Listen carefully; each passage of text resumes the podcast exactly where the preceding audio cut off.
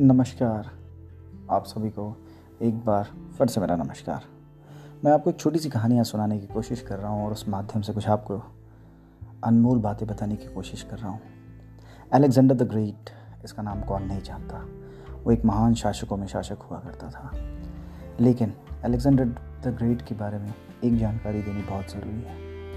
Alexander the great जब उसका अंत समय आया और वो अपने मरण संज्ञा पे पड़ा था उससे कुछ समय पहले ही उसने अपने तीन वफादार सैनिकों को बुलाया और अपनी तीन इच्छाएँ बताई। उसने पहले सैनिक को ये कहा कि जब मैं मरूं तो मेरे मरते समय इस दुनिया के सबसे महानतम चिकित्सकों को बुलाना, क्योंकि वो चाहता था कि वो दुनिया को बता सके कि जब इंसान की आखिरी सांस आती है तो बड़ा से बड़ा डॉक्टर भी कुछ नहीं कर पाता। उसने अपने दोनों दूसरे सैनिक को कहा कि जब मैं मरूं तो मेरे हाथ खुले होने चाहिए, क्योंकि अलेक्जेंडर द ग्रेट ये बताना चाहता था कि इंसान कितना भी कमा ले, पर वो यहाँ से लेकर के कुछ नहीं जाता। अपने तीसरे वफादार सैनिक को अलेक्जेंडर द ग्रेट ने कहा कि जब मैं मरूँ तो मेरी शव यात्रा के समय मेरे सारे धन और दौलतों को लुटाते जाना।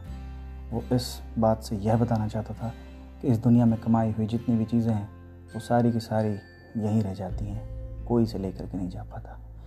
तो इस कहानी से सिर्फ़ मैं आपको ये बताना चाहता हूँ कि ये जो अनमोल समय है, यही आपका है। ये जो जीवन के अनमोल पल हैं, यही आपके अनमोल पल सदैव आपके साथ रहेंगे। तो मेरी आपसे एक विनती है कि अपने परिवार, अपने दोस्त, अपने सहपाठी, अपने मित्रों को यह अनमोल समय देते रहें। ये खुशियों के पल बांटते रहें और बांटते बांटते अपने जीवन को इस तरीके से ही जीते रहें। धन्यवाद।